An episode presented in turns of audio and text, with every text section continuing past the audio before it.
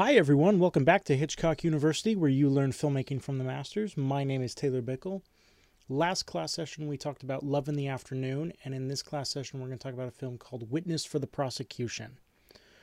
Uh, Witness for the Prosecution is a, a, story about a woman who hires a great attorney to try to get her husband cleared of a murder charge. Um, it's a it's a courtroom drama, basically. Um, and this particular one happens to be adapted from an Agatha Christie play. Now, this is what Billy has to say about Agatha Christie, and this is from the documentary miniseries Billy, How Did You Do It? He says, twist after twist after twist, which I am very grateful to Agatha Christie to have written it like this. Very good plotting, you know. For every 500 great dialogue writers, there are five great constructionists. That's the toughest job in the world. Now, this is something Billy felt very strongly about that story structure, story construction was one of the most important things in writing. And we're going to spend some time today and talk about some of Billy's ideas when it comes to structure. So let's start us off here. He, uh, this comes from uh, the WGA uh, series that's on YouTube, uh, The Writer Speaks. He says, Structure to me is compared with building a house. You have to have a base where the house is going to stand. You have to have walls. You have to have pillars that are going to hold it up, a staircase on the second story, whatever it is kind of a mixture. Writing a movie is a mixture of architecture and, forgive me the pompous word, the poetry of storytelling on a certain level. But it has to have a very solid thing so that the second act follows the first act and it's strong enough to keep the audience in the seats to see the third act. Billy felt that movie writing specifically, but really storytelling in general, it wasn't enough to be a great poet. It wasn't enough to to to have great style. You needed to actually have structure. In fact, this is one of the things that he talks about with Raymond Chandler, who he wrote uh, Double Indemnity with. He says Raymond Chandler had great style, but Raymond Chandler had no idea how to construct a story. You know, and and and this is something that, that Billy always felt came very naturally to him, and and and I think that's part of the reason that it was kind of hard for him to to explain it. But this idea that you have a first act and the second act has to follow that first act and those two have to be strong enough together that it's going to keep the audiences in the third there to see the third act. Um, and he kind of he does break some of this down so let's let's get into that. In in uh, conversations with billy wilder he says the structure is very very important because everything you built up in act one comes back to haunt you in act three. If you do something for which you don't have payoffs in the third act then you failed and this is something that that that I think is easy to forget. Sometimes we forget that storytelling is largely setups and payoffs. If you set something up, you have to pay it off. You know, and it's one of the things there's there's a number of stories that I well, there's a number of films and television shows that I could go into that I feel do a poor job of this. Um, and I don't want to step on anybody's toes. Um, so I'm not going to get into that too much. But this idea that, like, have you ever seen a movie where at the end of it you're like, yeah, but what about that? Like, whatever happened to that character? Whatever happened to that storyline? Like, nothing. They they never even came back to that. If you set something up, it has to come back. So, for example, in Witness for the Prosecution, Charles Laughton's character, Charles Laughton plays the plays the attorney he has this this way of trying to get to the truth um, from people, um, and what he does is he he reflects he reflects light off of his monocle into their eyes, and it distracts them. And usually from that, he can tell whether or not they're telling the truth. So if you if you give him this ability, then there has to be something where he's wrong, or where everyone thinks he's wrong and he's proven to be right. One or the other. There needs to be something then in the third act that that that plays off of this. If you set it up, you have to pay it off. So that's the first thing. But there's another thing here. There's there's but there's a couple of other things here that that uh, that I have that Billy talks about with structure. This comes from a lecture series that he gave at the or, or a lecture that he gave at the American Film Institute. He said you work to a climax and then instinctively there are no there are no rules for it, but instinctively you have to kind of you have kind of this sense of now a little pause, about a minute, minute and a half of diminuendo, of legato, before you get going again. In other words, you can't keep it on the same high level and keep pushing and hammering away. Give them a chance to relax and to digest. This idea that the audiences can't can't keep up with with a story if it's constantly hammering away at them. There have to be moments where you allow the audience to understand what it is that they saw. You have to have these quieter moments where everything kind of sinks in and then you gear them up to push again, you know, toward whatever that next climax is. This idea that that a well-structured story doesn't mean a story that just keeps going and going and going and going and going, but a story that is structured in in such a way that it allows the audience the appropriate time to understand what they saw, but also the the well placed, you know, moments of quiet, you know, after a big climax, after after, you know, the after the story builds and builds and builds and builds to something, then and once that is resolved or not, however, you know, depending on where you are in the story, um, then we allow the audience a moment to breathe and a moment to gear up for what okay well so that worked or that didn't what happens next kind of thing.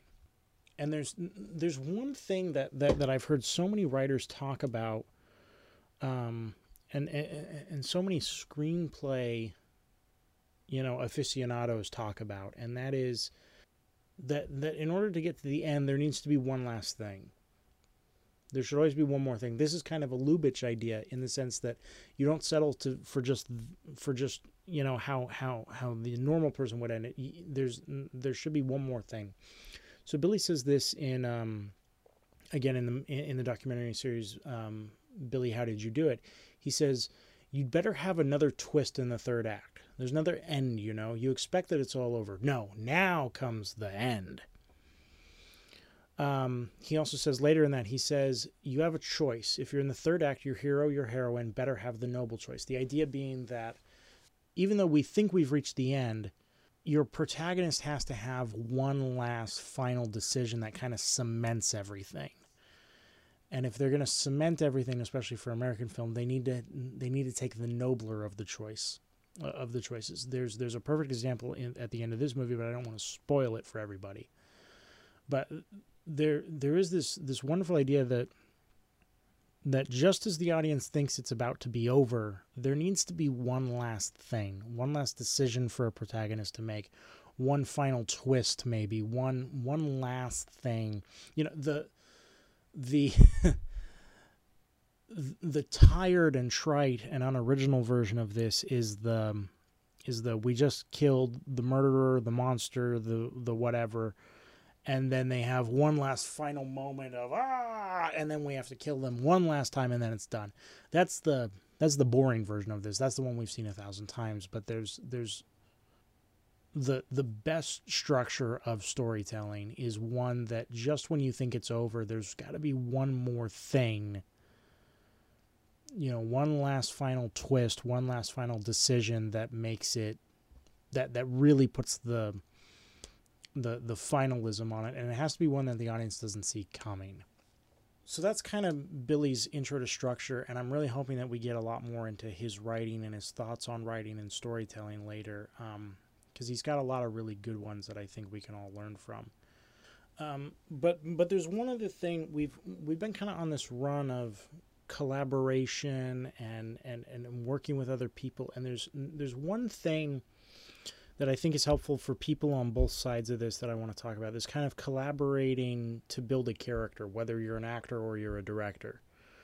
Um, and this comes from Billy Wilder's Nobody's Perfect. He, talks about Charles Laughton and he says Laughton was one of the best actors I ever worked with. I've worked with, and I've worked with a lot of very good actors. He would come by my office at Metro at the end of the day after we had finished shooting and he would say, I have a few ideas. Could I show you what I have in mind? This is like six o'clock in the evening. By nine, he's still at it. I guess some directors would have not liked that too much, but I was impressed. Jack Lemmon does the same thing, only he does it in the morning before shooting and not for so long. He tells a similar um, thing. Eh, he he recounts that same idea in conversations with Billy Wilder. He says, When we had a big scene coming up the next day, Laughton would come to my room and he would do that big scene and know every word. Then he would do it differently. Then he would do it another way 20 times and he was better and better and better. And I just had to choose. We had rehearsed it the day before, and by then we were kind of happy with with version number 20, let's say. Then he came to the studio the next morning and he said he, he had an entirely different idea of working up to the big line. So we didn't we kind of combined 20 and 21. The actor needs to bring bring variations in choices, right, to the performance, so that he and the so that the actor and the director can have that conversation about what should this character do you know who is this character? You know how, what what's going on with them at this moment? What what choices can can we make in the scene that would reflect what's going on in this character you know in that particular moment? And this i but laughton was smart about it. He didn't stop everybody on the set and go on for three hours about well what if i did it this way? What if i did it this way? You know he would find time to talk with billy when the cameras weren't there, when the lights weren't burning, when you know, when not everybody was getting paid to stand around and watch Charlie Laughton figure out what it was, you know, he should do in that scene. He would do it at the end of the day or or or you know, the the night before a big scene or maybe very early in the morning if he had one particular idea he wanted to get get across to Billy. He says Jack Lemmon did the same thing. This idea that the best way to approach anything, I think, in terms of efficiency, because that's the thing, it's it, it's very easy for any one person to get lost in what they're doing and see what they're doing as the most important thing at that moment, and and forget that there's all these other people who have jobs to do, you know, and if you waste everybody's time on the day, you're wasting money, that's not yours by the way. You're throwing money out that's not yours that someone put into this project you know because they believed in you in part. I mean aside from all the other people that are there you know you could even destroy morale by doing that.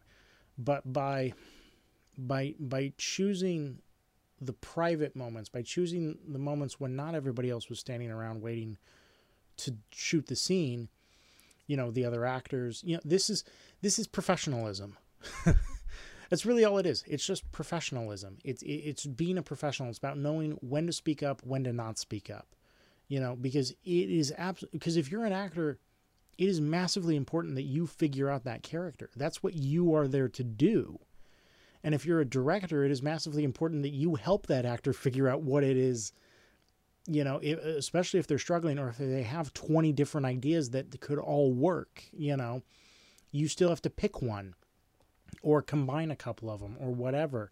But the way the way in which you do that needs to be aware of everybody else and aware of what else is going on. And that was part of the reason that Billy respected Charlie Laughton so much. I mean, almost every time he's asked about this film, that's what Billy talks about is Charles Laughton was one of the best actors I ever worked with. He had a million ideas, but he only came to me after we were done you know, or or very early in the morning. He would only come to me, you know, instead of instead of trying to do it on the set, he would do it when it was just us and it was only our time at stake and we weren't on company time and it wasn't going to affect the budget and the schedule and all these other things, you know. Cuz you don't know, someone it, it, it may be scheduled in a way that this that, that that somebody has to leave right after this project is done to go do something else you know i mean especially these days where we're all most of us are freelance, you know, and we have to live project to project to project. And if the project we're on goes long, much longer than expected, and interferes with another project, well, that's that that becomes an issue, you know. And so, just just this professionalism, it, it's it's very admirable, I think, and it's a, it's something that we all can figure out how to strive for, you know. Obviously, yes, sometimes conversations need to be have on that day in that moment, but at the same time it's that's not the time for brainstorming you know? And i think it's something that that that many of us forget and something we all need to remember. Whether we're an actor whether we're a director a cinematographer you know whatever you know? It's it's the time for brainstorming is on your own time. I'm also getting off track from what i want to talk about this idea that that that's how you build a character is by working with variations, by going through every variation imaginable that you think would work, and then settling on what seems to fit the moment, what seems to fit that scene, what seems to fit the character that we're building. This idea of, and I think that's something we can all learn from this idea of, first off, listening to other people's ideas, but second off, coming prepared with as many ideas as possible actually spending the time to think about well what if what if it, what if i did my job this way? What if i did my job that way? What about this? What about that?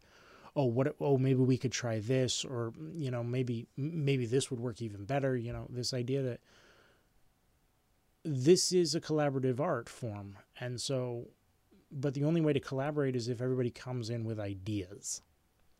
That was really what i wanted to get to with that. Um, that's all we have for this class session. Next up is the classic Some Like It Hot, and then um, the other classic, uh, actually one of my favorite films, um, not to mention my favorite Billy Wilder film is uh, um, after Some Like It Hot is The Apartment. And Then we're gonna do one, two, three, and um, yeah, that's it. Um, if you have any comments, questions, concerns, suggestions, want to talk about movies, feel free to reach out to the podcast. You can email us um, our email address is hitchcockuniversity at gmail.com.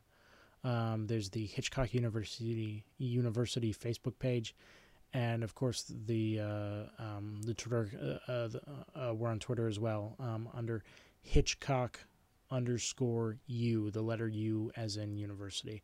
Um, thank you again for listening to Hitchcock University, where you learn filmmaking from the masters.